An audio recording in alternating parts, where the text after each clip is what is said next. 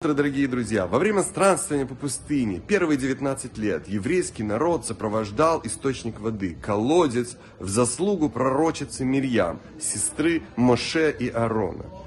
Мирьям спасла еврейский народ, когда во время рабства в Египте еврейские родители не хотели рожать детей, потому что их детей губили, губили по приказу фараона, то Мирьям уговорила своих родителей продолжать это делать. А ее отец был главой поколения, поэтому его примеру последовали все остальные люди, что спасло весь народ.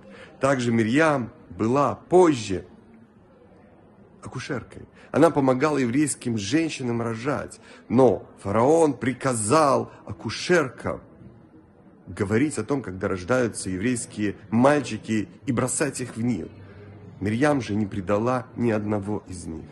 На примере Мирьям мы можем научиться как важно помогать людям, которые находятся рядом с нами, находятся в опасности, в опасности физической или духовной. Необходимо сделать все, что в наших силах, чтобы помочь и поддержать их.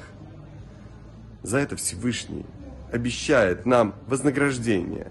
Вознаграждение во всем том, что мы нуждаемся в нашей жизни. Прекрасного, замечательного дня и успехов во всех делах.